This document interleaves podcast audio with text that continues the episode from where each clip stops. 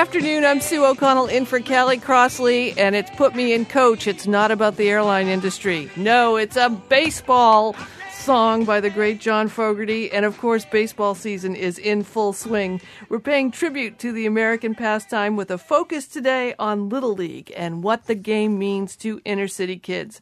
I'm joined by Harry Smith, president of the Jamaica Plain Regan Youth Baseball League, and Mike Kudisch. He's the commissioner for South End Baseball. You can join in the conversation at 877 301 8970. That's 877 301 8970. Were you a product of the Little League? Is your kid benefiting from one of these baseball programs? Give us a call. Harry, Mike, welcome to both of you. Thank you. Thanks for having us. So, um, Mike, you know, I, I, we work together a lot in, uh, in the South End. Uh, I'm obviously over at South End News, and South End baseball has been so important to the youth there. What's what brought you to be involved in, in Little League? I mean, were you a Little League player? Are you I, a baseball fan? I, am a huge fan, and I did play as a kid uh, where I grew up in Newton. And actually, uh, the way I became involved in South End baseball was by uh, answering an ad that was in the South End News. And I think it was either 97 or 98 looking for volunteers. Um, and I umpired my first year and then jumped on as a coach and kind of stepped up from there as, as uh, more opportunities and we grew and people needed to uh, you know to to do more um, to get the league to to grow. So. Harry, one of the things I know, um, my daughter's involved in, in Little League in the suburbs in Canton, and it's so easy in the suburbs to take these things for granted, take soccer for granted, and field hockey, and the recreation department. And in the city, in the urban areas, it's a bit more complicated for kids a, just because of the size of the city. You don't all have a, you know, a community newspaper or a, a, a gathering spot, even within the neighborhoods for you to get the information. Right. But also just the, some of the challenges that the urban kids do in terms of family structure and poverty.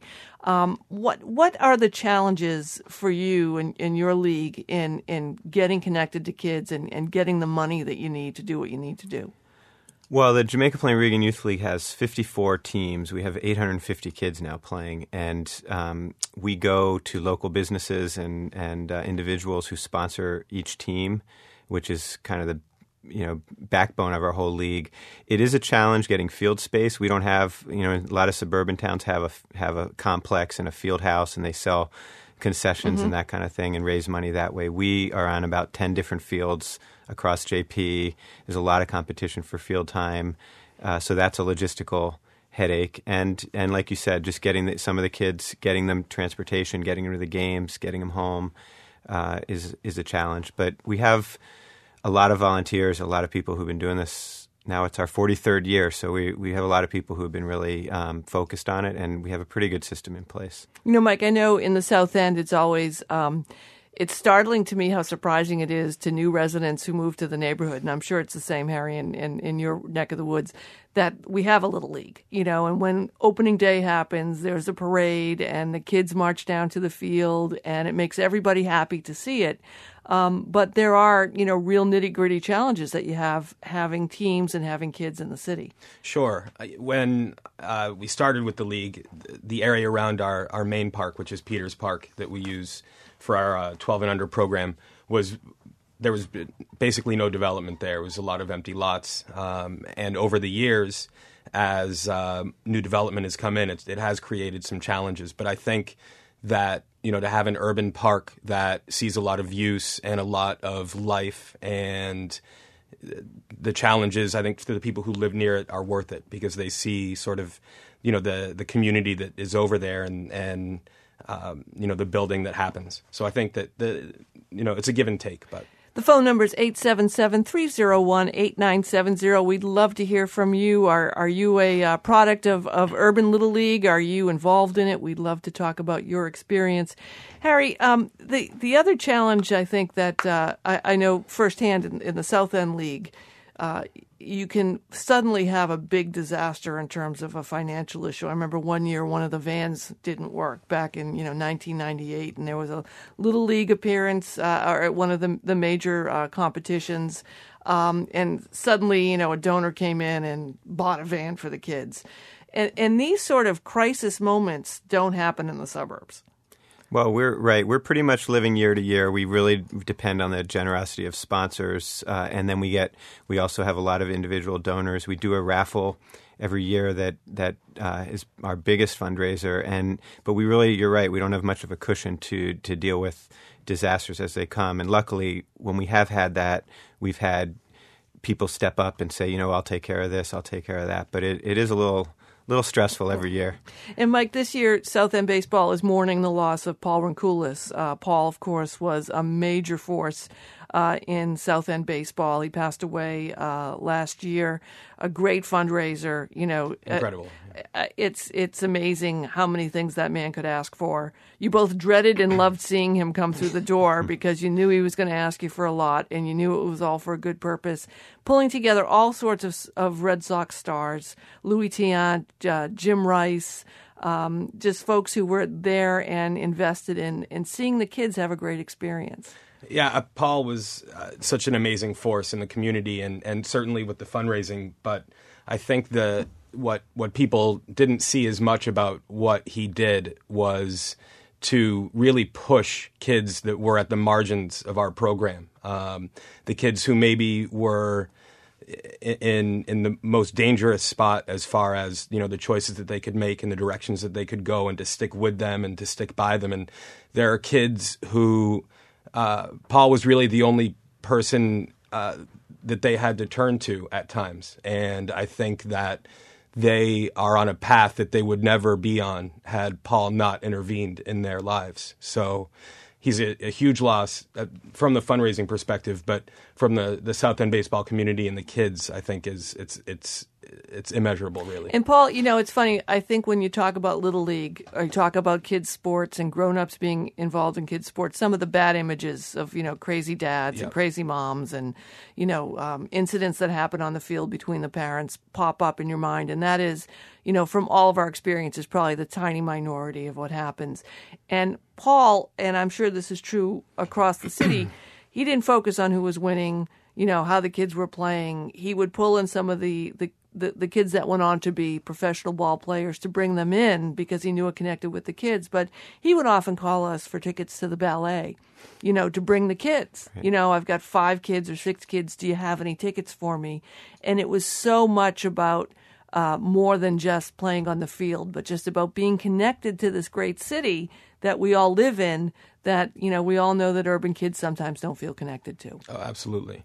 But Paul, I guess I think at his heart, he wasn't you know he wasn't an on the field guy. He wasn't a baseball guy. He, you know he loved the game, but I, I, think it was the opportunity to really make a difference for kids um, that that is what pushed him, and uh, it, it's he's he's sorely missed uh, at the field. We're talking Little League, 877-301-8970.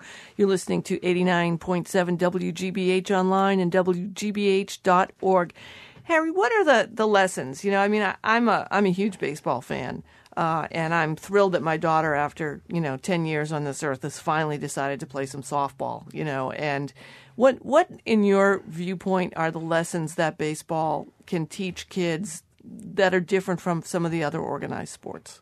Well, I have three daughters. Or Two of them are playing baseball. One's playing softball, and and what I really want them to get out of this experience is uh, is both the you know athletic challenge, the discipline that you, that it takes to to play and excel at a sport, but also in a neighborhood like Jamaica Plain that is so diverse, it's really an opportunity to um, to learn to play and work with other other kids. And and we have kids come from not just Jamaica Plain, but Roxbury, Dorchester, Mattapan, Roslindale, and and it's really a, a place where there is true diversity, and that that doesn't happen very much in Boston. I think still to this day, and I think it's a place where kids are really learning to work things out, and and the parents and the volunteer coaches are really encouraging that and and building it using baseball as a vehicle. But it, it really is something that kids carry with them, and we hear back from people during our opening day parade. We had a police officer running the, helping run the parade uh, this year,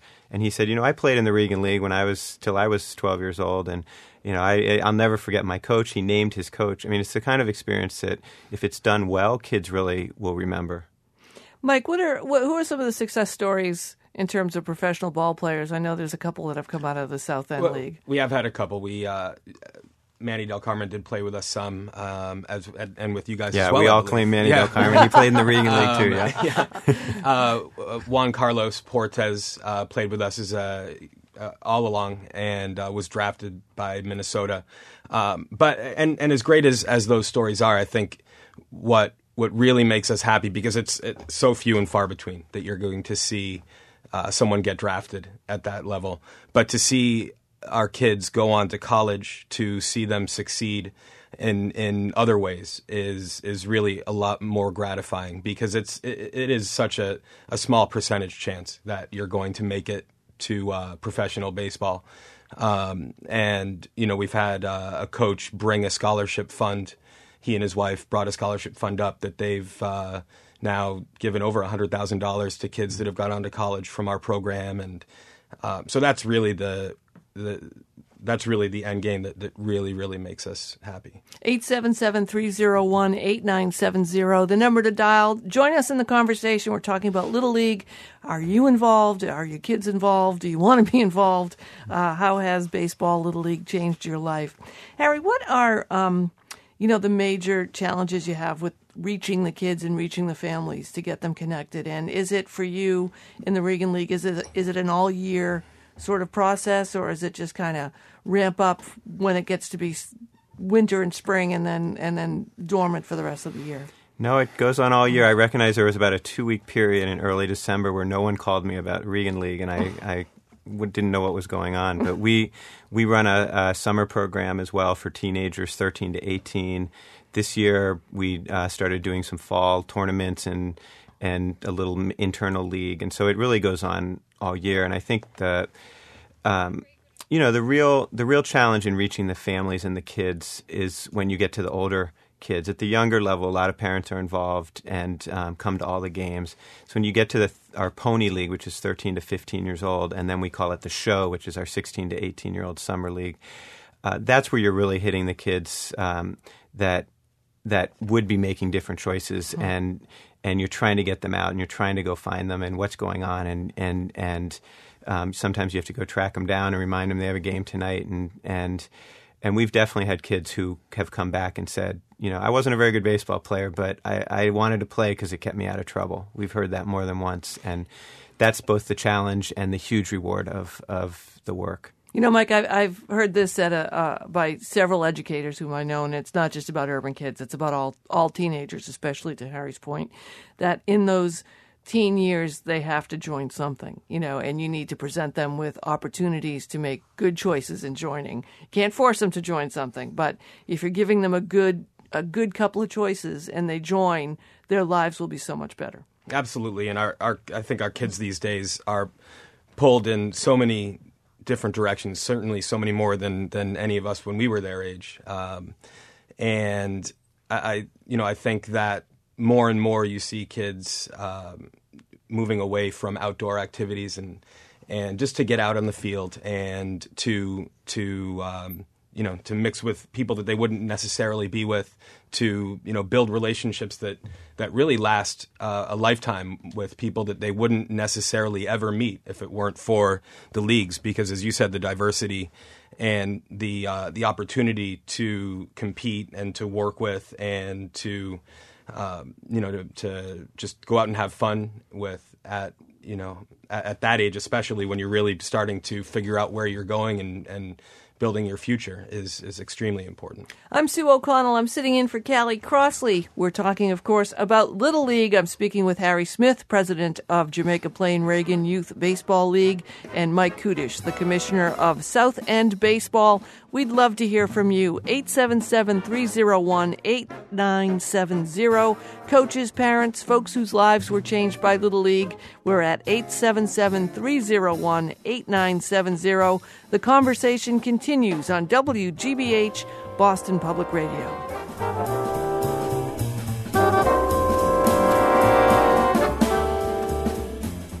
This program is on WGBH thanks to you and Direct Tire and Auto Service, providing tire and auto repair since 1974 in Watertown, Norwood, Peabody, and Natick. Direct Tire proudly supports The Takeaway, weekday mornings on WGBH Radio. And S&H Construction offering residential renovations, custom building, historic restorations, energy conservation, site work solutions, and remodeling to the greater Boston area for over 30 years. shconstruction.com. And Harvard Vanguard Medical Associates, offering complete health care for you and your family. With 21 locations across greater Boston, Harvard Vanguard welcomes new patients and accepts most insurance. CareMadeEasy.org, an affiliate of Atrius Health. Next time on the world, a U.S. Army captain in Afghanistan observed tribal customs to win over insurgents. Because there is an avenue in Pashtunwali to forgive your enemy and make peace without people having to give up blood for blood. How Captain Michael Colton gained the trust and cooperation of the fighters who had killed some of his men. His story next time on the world. Coming up at 3 o'clock here at 89.7 WGBH. It's time to spring into action for the 47th annual WGBH Spring Auction. Bid on fine jewelry, gift certificates, exciting vacations, weekend getaways, and even a brand new Toyota Prius donated by your New England Toyota dealer. Every winning bid supports WGBH radio and television. So not only will you get a great deal, you'll feel great while you're doing it. But act fast. The spring auction ends on May 31st.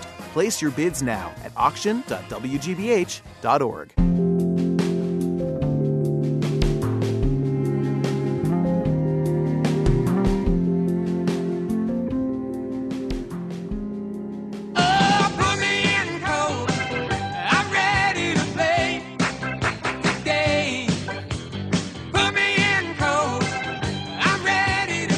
Welcome back to the Callie Crossley Show. I'm Sue O'Connell, sitting in for Callie. If you're just joining us, we're talking about Little League with a focus on what it means for inner city kids. I'm joined by Harry Smith, president of the Jamaica Plain Regan Youth Baseball League, and Mike Kudisch of the South End's uh, of the South End Baseball. He's the commissioner. It must be fun being the commissioner. That must be like a great title.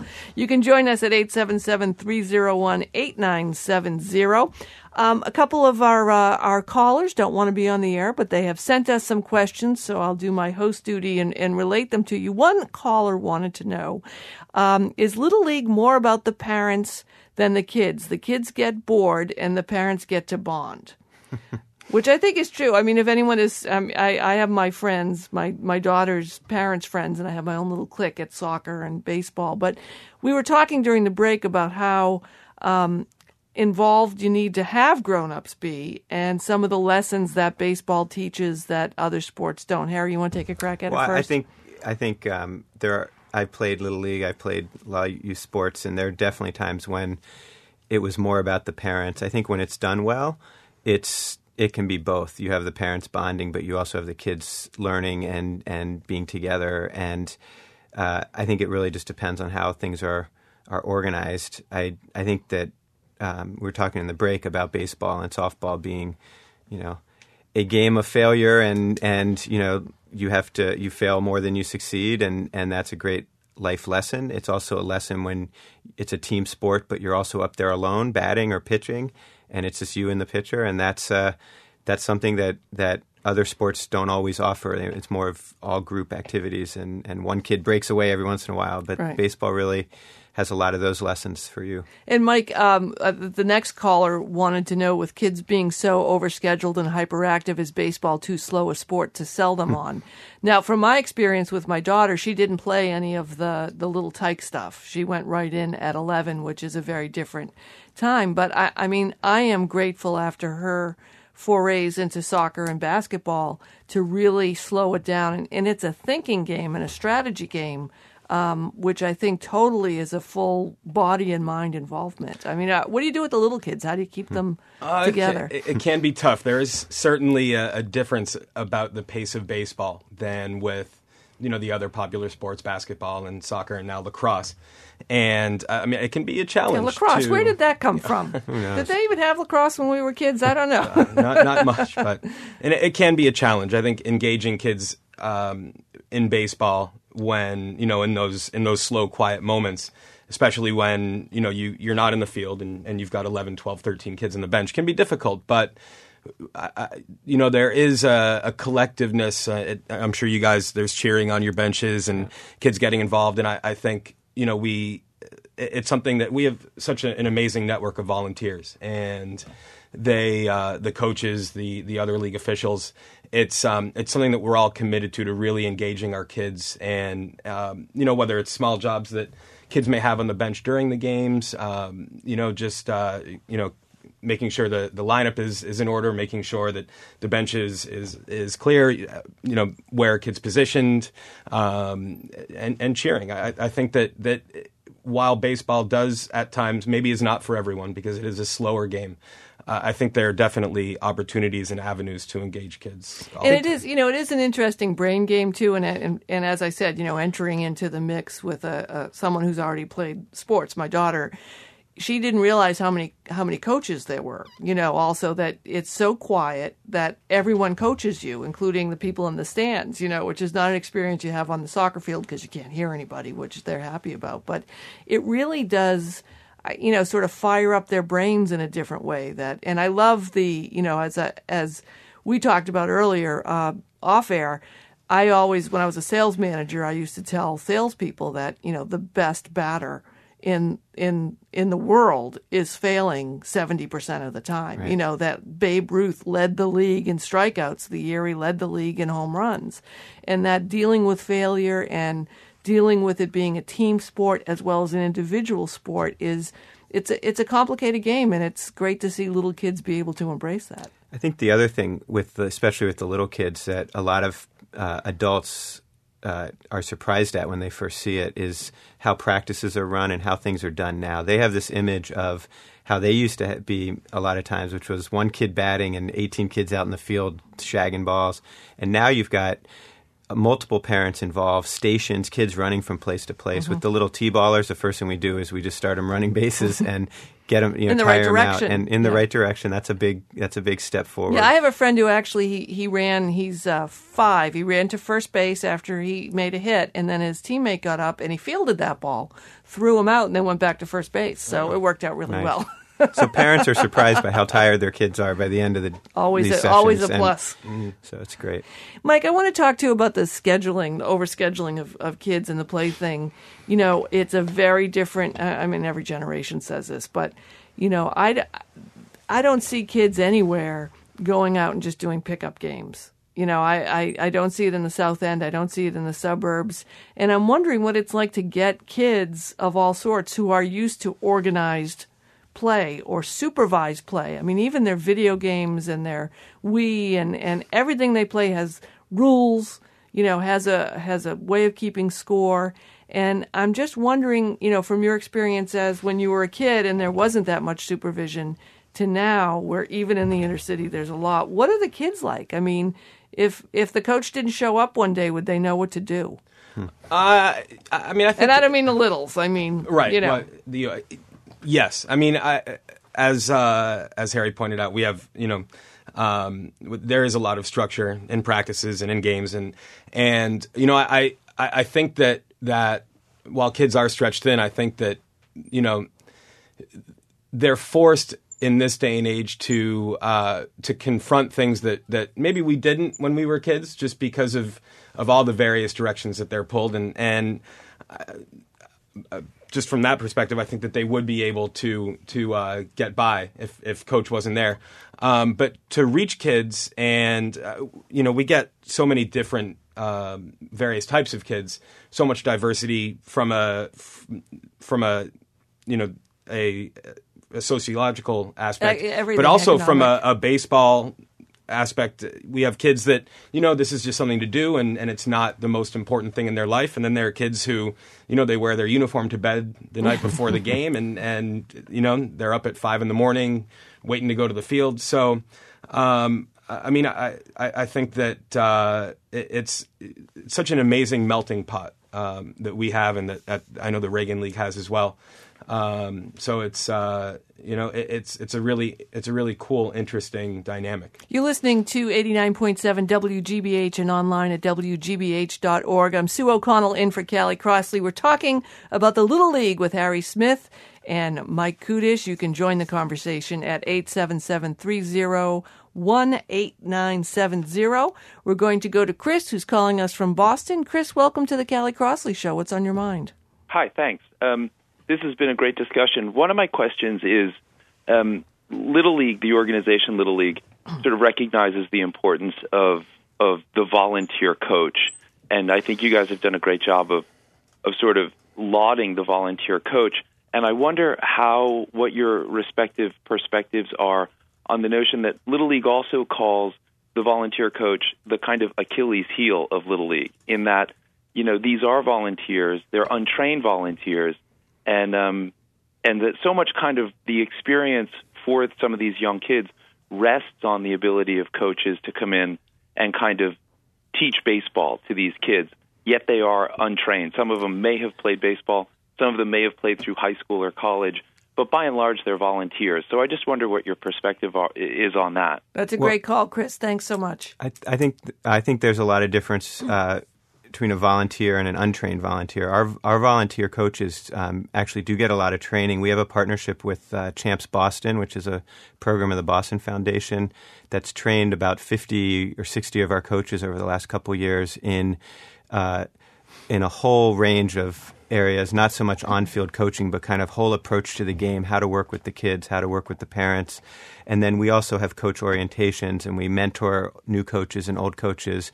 And um, so I think I think the caller's right that when it's an untrained situation and you just kind of throw them out there, it can be a real challenge. And we try to do everything we can to provide as much structure and training so that the coaches do feel comfortable because it's about them as well. We want to have volunteers coming back. And Mike, that's one of the things that parents should look for. I know from my own experience that you know some some leagues, not just little league, but some sports leagues are better at training uh, the the coaches. Sometimes it's hard to get coaches, and sometimes you know, uh, unfortunately, for all good intentions, you sometimes just have a warm body there, and it's it's something parents should be shopper aware about. Right. Well, certainly, but I, I think we're extremely lucky to have the you know the volunteers that we do, and and we work with them as well. But uh, we have you know some coaches who have been around for for you know a decade, twenty years, and um, you know we're all learning as we go along, and and we start at, at one level. And I mean, I was a terrible coach when I started, and and I'm you know marginally better now, but. Um,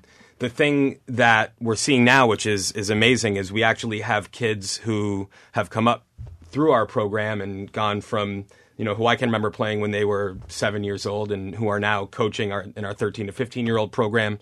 And uh, I mean, I think that that that part of it as well is you know you're not going to like every coach that you have. Parents aren't going to like their coaches necessarily. Kids might not like their coaches. Um, and I, I, think that's one of the lessons as well. You know, we go through life and, and we're going to have jobs. We're going to be in situations where, you know, perhaps we're, we're, we're not blessed with, with the greatest of people that we work with. And you make the best of it. Mm-hmm. And while we, we do our best, certainly, to make sure that our coaches and our volunteers are doing the best job that they can, um, you know, it's that's part of the lessons of, of I think the program as well. So. Pamela is uh, joining us on the phone. Pamela, welcome to the Callie Crossley Show. Hi, thanks for having me.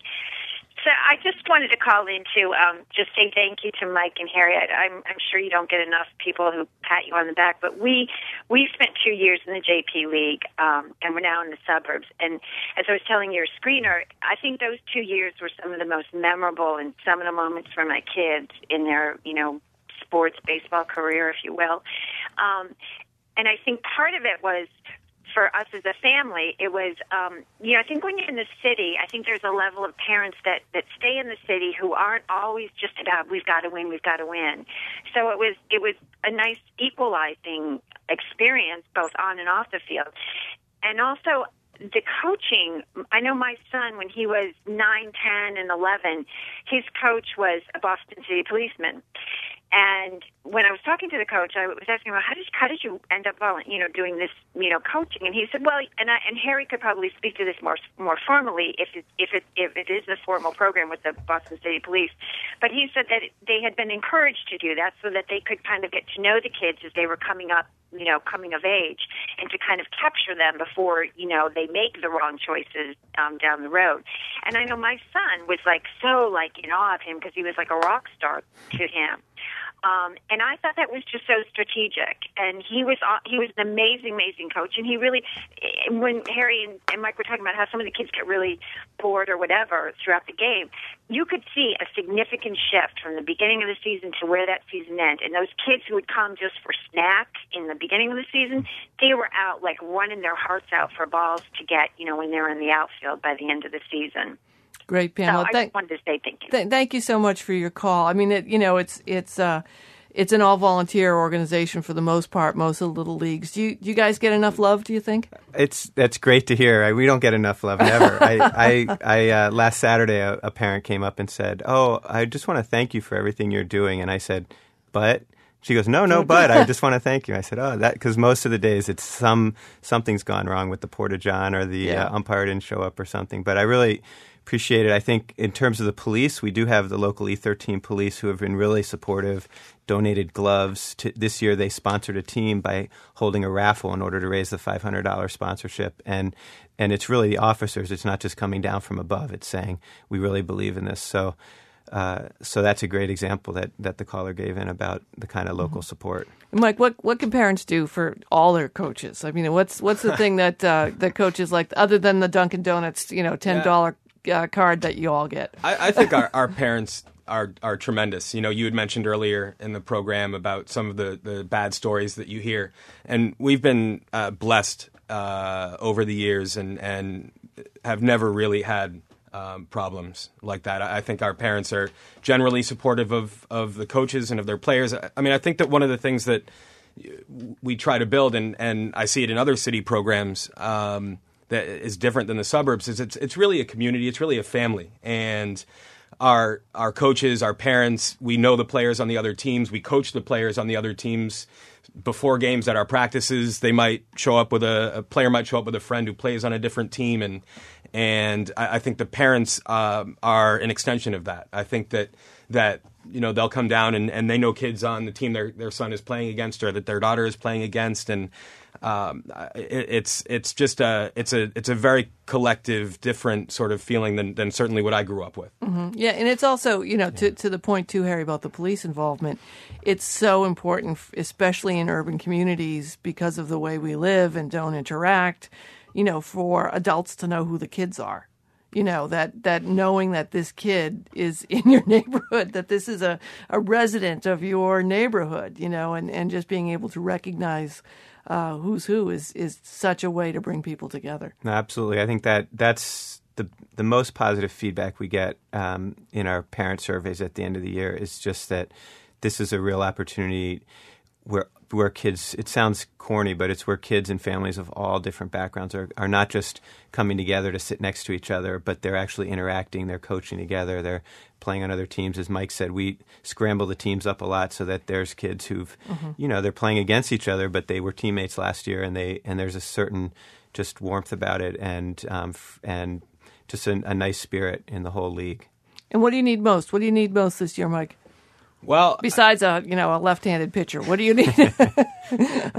Well, we're always, you know, we're always looking for help. Our, whether you want to uh, volunteer or um, if there are, you know, any donations that, that people want to make, or or just come down to the field and see the kids. You know, that we we do get a good uh, following at the field. The community tends to be pretty well involved, but um, you know, the kids love when there's life in the park. That is, it's the best thing because the the baseball is is fun, especially on the the small diamond. I think the speed of the game is just it's great, and to see the community out uh, and and following the kids and cheering for the kids uh, is just it, it, it's it, it really on a weeknight or, or all day Sunday or Saturday, just come out to Peters Park or or Rice Field, Carter Field in the South End. I know you guys play it uh, behind um, on the Agassiz School Yeah, and, Murphy and Field, over at Daisy Field, all over all Mm-hmm. of Jamaica Way. You drive down the Jamaica Way, you'll see three or four Mm-hmm. games going on. and Harry, what do you need? What what's your need, league? Uh, we always need volunteer, volunteer coaches, other volunteers to help with events and activities. Um,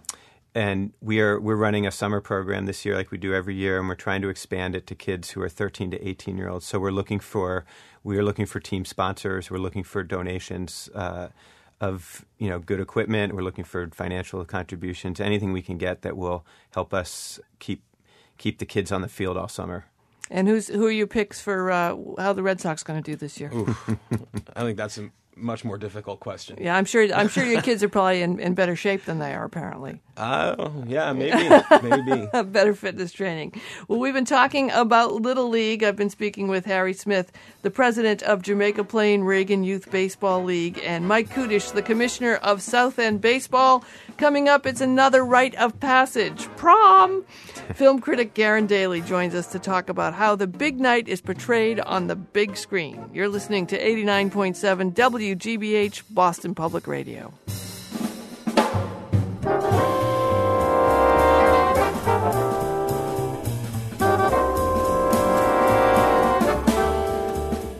Funding for our programs comes from you and Hannaford and Dumas commercial printers, offset and digital printing, finishing, and mailing from one source. You can find more information at hannaforddumas.com or by calling 866 quote HD. And UMass Memorial Healthcare and its gynecologic surgeons, providing minimally invasive and robotic techniques for cancer, fibroids, infertility, and more. You can ask questions online at umassmemorial.org slash gynesurgery.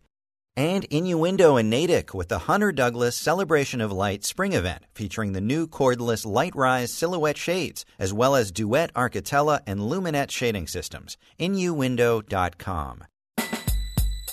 Both so called underwear plots to down American planes originated in Yemen. So did the foiled plot to send parcel bombs to the U.S.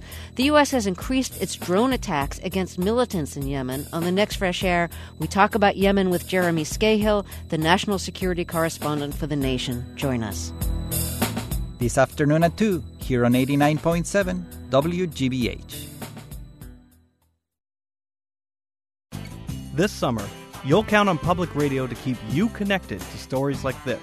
With Mitt Romney all but certain to be the party's nominee, many voters. President Obama is rolling out an economic message that's squarely aimed at college students. Athletes, journalists, and fans are getting ready to converge on London. Help 89.7 get to the stories you care about and give a little bit more in support of a lot more coverage. To go above and beyond with an additional gift, just click the donate button at WGBH.org. Software, green development. Innovation is what we in Massachusetts are about. Pharmaceuticals. The WGBH Xconomy Report, Friday during Morning Edition, a partnership between Xconomy.com and 89.7 WGBH. There's a special night in the lives of all of us. A night to be beautiful, to be desirable. A night we can break all the rules and make our own. Prom night. Welcome back to the Callie Crossley Show. I'm Sue O'Connell, sitting in for Callie. Joining me in the studio is our contributor, film critic Garen Daly. He's here to talk about prom and how it's portrayed at the movies. Garen Daly, welcome back. My pleasure to be here, as always. It's just so much fun. Yeah. You know, I um, I'm wondering how much of prom uh, and prom culture is uh, you know is it an, it's a chicken and an egg thing you know that, that the kids and the young adults want to have the prom like like is in the movies and at the same time the movie is throwing it back from the kids and it just turns into this monster. Yeah you, are right. I mean there, you, you look at it and, and you start looking at the numbers just real numbers yeah. okay? Uh, like two years ago, a family would spend about $800 on their kid for prom.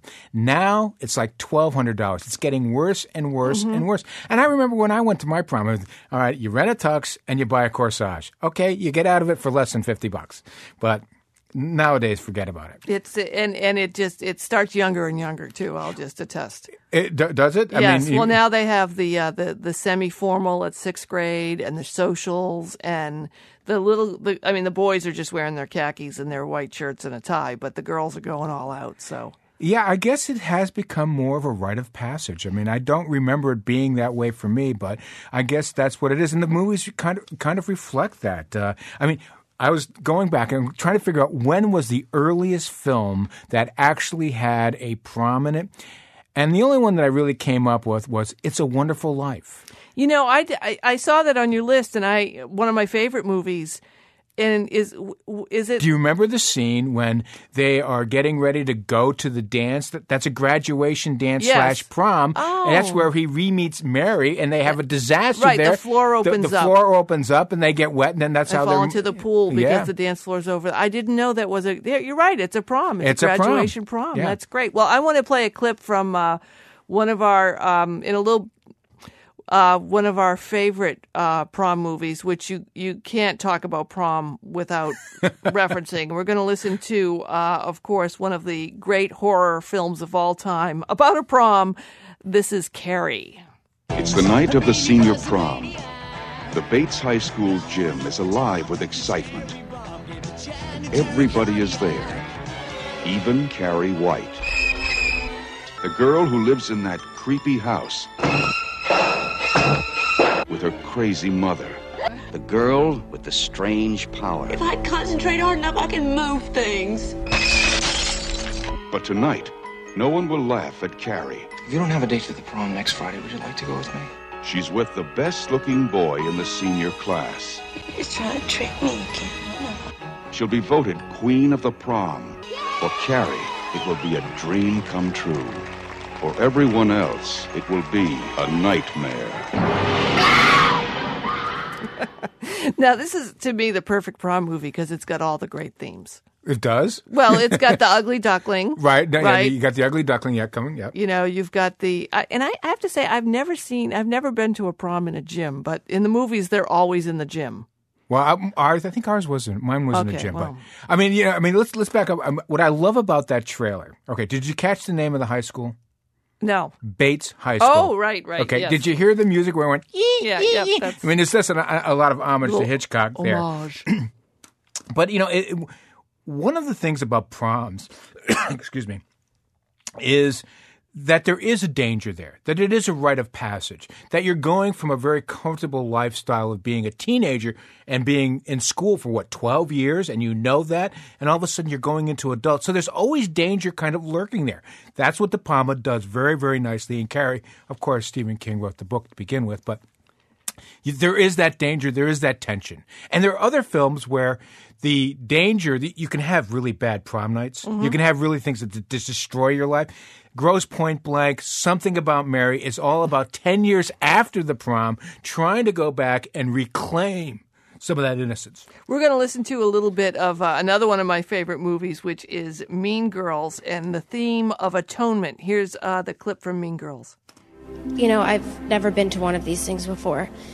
And when I think about how many people wanted this, and how many people cried over it and stuff, I mean, I think everybody looks like royalty tonight. Look at Jessica Lopez. That dress is amazing. And Emma Gerber, I mean, that hairdo must have taken hours, and you look really pretty. So, why is everybody stressing over this thing? I mean, it's just plastic. It's really just. Share it. A piece for Gretchen Wieners, a partial spring fling queen. A piece for Janis Ian. Seriously, most people just take the crown and go. And a piece for Regina George. She fractured her spine and she still looks like a rock star. Thank you.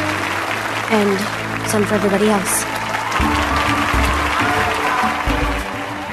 Ah, Mean Girl gone right. There she is, accepting her her crown and, and atoning for all of her prior high school sins. Yes, but remember, this is Lindsay Lohan at a time when she wasn't wearing an ankle bracelet. That's true. And uh, when, she, she, actually, was an actress. When she was an actress. When and she, was- had a promise, she was a great actress. She was a very good actress at that Yeah. point, and one of these days she'll hopefully come back. We can only hope. But you know, the, the the simple idea of there, are a couple of things that go on in Mean Girls that I like. The first one is this was very much a product of its particular time, where there seemed to be this movement in the world where everybody had to get an award. Everyone had to be the the prom queen. Everyone had to win the race or get an award for just showing up. So there was this kind of empowerment going on within that film.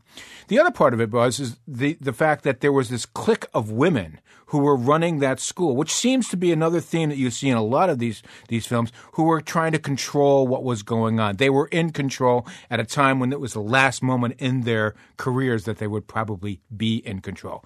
That that was, I thought, one of the nicer things about Mean Girls. It's uh, it's always a, uh, a, just great to hear Lindsay Lohan again uh, as a real person and not a caricature of herself. So there you go. There, uh, another great moment I think in uh, in Simon Simonet. It's easy for me to mean. uh, is uh, the uh, movie American Pie, which a great classic and another great theme, which is about the as you were talking about the pressures and the expectation. Here's the prom scene uh, where the guys are talking about how high the stakes are. Kevin, what's with the attitude? Attitude? Me? I mean, I think you guys should be a little bit more enthusiastic. This is the night we've been waiting for. We're in this together. You guys can't back out. Kev, you don't need us to get laid. Are you afraid or something? No. Come on. I mean, we made a pact. You can't break that. You guys are just gonna have to. Have to what, Kev? Huh? I don't have to do shit. You know, forget it already. I, I, I am so sick and tired of all this bull pressure. I mean, I, I've never even had sex, and already I can't stand it. I hate sex. you know, it's definitely prom night is one of those sort of New Year's Eves where sometimes it's for rookies, you Yeah. know, and everybody else is just too cool for school, so to speak. But, you know, that really captures, uh, again, to your point about the in between being a kid and a grown up and what's expected of you. And, and what's expected is is that there's this uh, idea within the male culture that you've got to lose your if you haven't lost your virginity, you have to lose your virginity that night. And that that it is an important time to do that. So there's all this intense pressure and this peer pressure to perform, which obviously it drives that movie, uh, uh, American Pie, and its many, many, many sequels. um, but it's it's it's again, it, it's funny that you would that today you can just talk to any guy and just say two words and they know exactly what you're talking about. It comes from Amer- American Pie and you say Stifler's mom. That's all you've got to say. And automatically it does exactly what you do. You start smiling and thinking about it. There's also the great uh, tradition. I mean, there are so many bad prom movies over the years too, but the great tradition of the dancing. You know that. Um, you know, I what I love about one of the things I love about movies is that um, if there's a crowd scene, everybody's happy to be there. You know, there's nobody who's been dragged to a concert. Everybody is full in. You know, and at the prom, everybody's a great dancer, Well, you know, unless they're not supposed to be. well, that's what I'm supposed to, but but also, I mean, when you go to these dances as a kid, hardly anybody is a good dancer. I mean, there are a couple of kids, but it seems that all the best prom dancers migrated to Hollywood and got jobs in the industry so that they could be in prom movies dancing. Because you take a look at something, Footloose, uh, you take a look at uh, Grease, and there are a bunch of them where the, you get these great choreographed scenes where people are really, really dancing well, and you, and of course, all the guys are really, really have great moves, and all and all the girls are dancing with, in long legs with with high heels on. It's amazing, you know. It's but it is part of that fantasy of what a prom is as we see on the screen. Because what they do show on the screen is a fantasy much like a Fred and Ginger Roger, uh, Ginger Rogers and Fred Astaire movie and many of the other dance movies that you see out there. So that dance sequence within a prom movie is usually a fantasy and I think that's part of the attraction Well, speaking about fantasy, there's there's no uh, group that is immune from uh, the prom infection, uh, especially werewolves and vampires. We're going to uh, take a little listen to a scene from Twilight where Bella and Edward are dancing at the prom. So that's what you dream about. Becoming a monster. I dream about being with you forever. Forever. And you're ready right now. Yes. Is it not enough just to have a long and happy life with me? Oh, gee. And then they went on and lived happily ever after and didn't have to go to a prom again. but if you remember the movie there's there's and I did see it, yes. Okay. uh, Do you remember as they of course, this beautiful shot on this little uh, gond or uh, cupola, and they're just the camera backs out and tracks back and, and up, and then there is another woman there, the presager of danger in the future. So that goes back to what I was talking about before that there is danger because there is change coming up, and you're no longer safe and secure in your high school world. You're now going out into the world of being adult. So that rite of passage is portrayed in just about every single film that we see when we're talking about prom movies from Hollywood. What's your favorite? What you know? I know you've got a couple for a different, you know, a couple of different categories, but Uh, what's up there? Even if it's just a scene. Uh, I tell you, I there is one that I really, really like. And again, what I like about this particular film is, first of all, it's based on Shakespeare, and second, that's always a good source. And second, it stars uh, a young Heath Ledger and a young Julia Stiles. It's called Ten Things I Hate Mhm. About You, and it has all those themes where you know uh, a guy, a cool guy, is supposed to go out and get a uh, a very cold girl and make her into this swan that we've talked about, the princess. And in the course of the action, she lo- loosens up.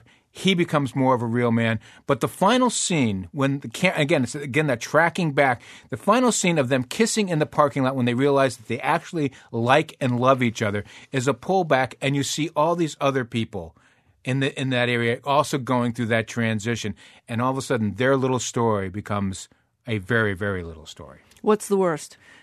What's the one that you when you have to think about just Prom night. Prom night. Yeah, yeah, it's just a bad horror film, and, Right. and when when a bad horror film is bad, it really is bad. What are some improvements you would you would add to uh, to say to a director? You've got a movie coming out. You want to put a prom scene in it.